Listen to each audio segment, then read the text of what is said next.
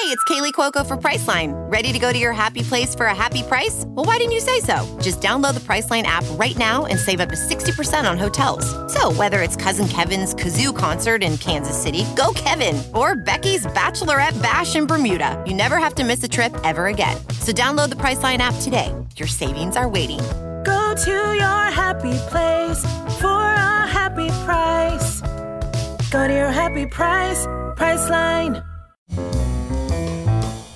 This is Merriam Webster's Word of the Day podcast for Wednesday, July 10th. Brought to you by the new Merriam Webster's Advanced Learners English Dictionary, designed for students and teachers of English as a second language. Learn more at learnersdictionary.com. Today's word is lackadaisical, spelled L A C K A D A I S I C A L. Lackadaisical is an adjective that means lacking life, spirit, or zest, languid. Here's the word used in a sentence. Feeling particularly lackadaisical in the summer heat, we lounged on the front porch drinking lemonade.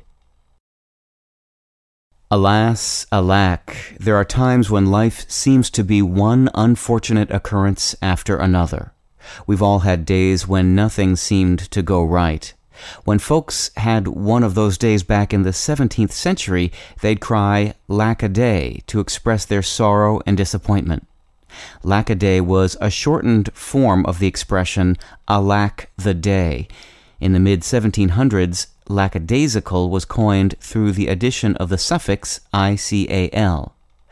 The word lackadaisy was also used around that time as an interjection similar to lackaday, and this word, though never as prevalent as lackaday, might have influenced the coinage of lackadaisical. I'm Peter Sokolowski with your word of the day.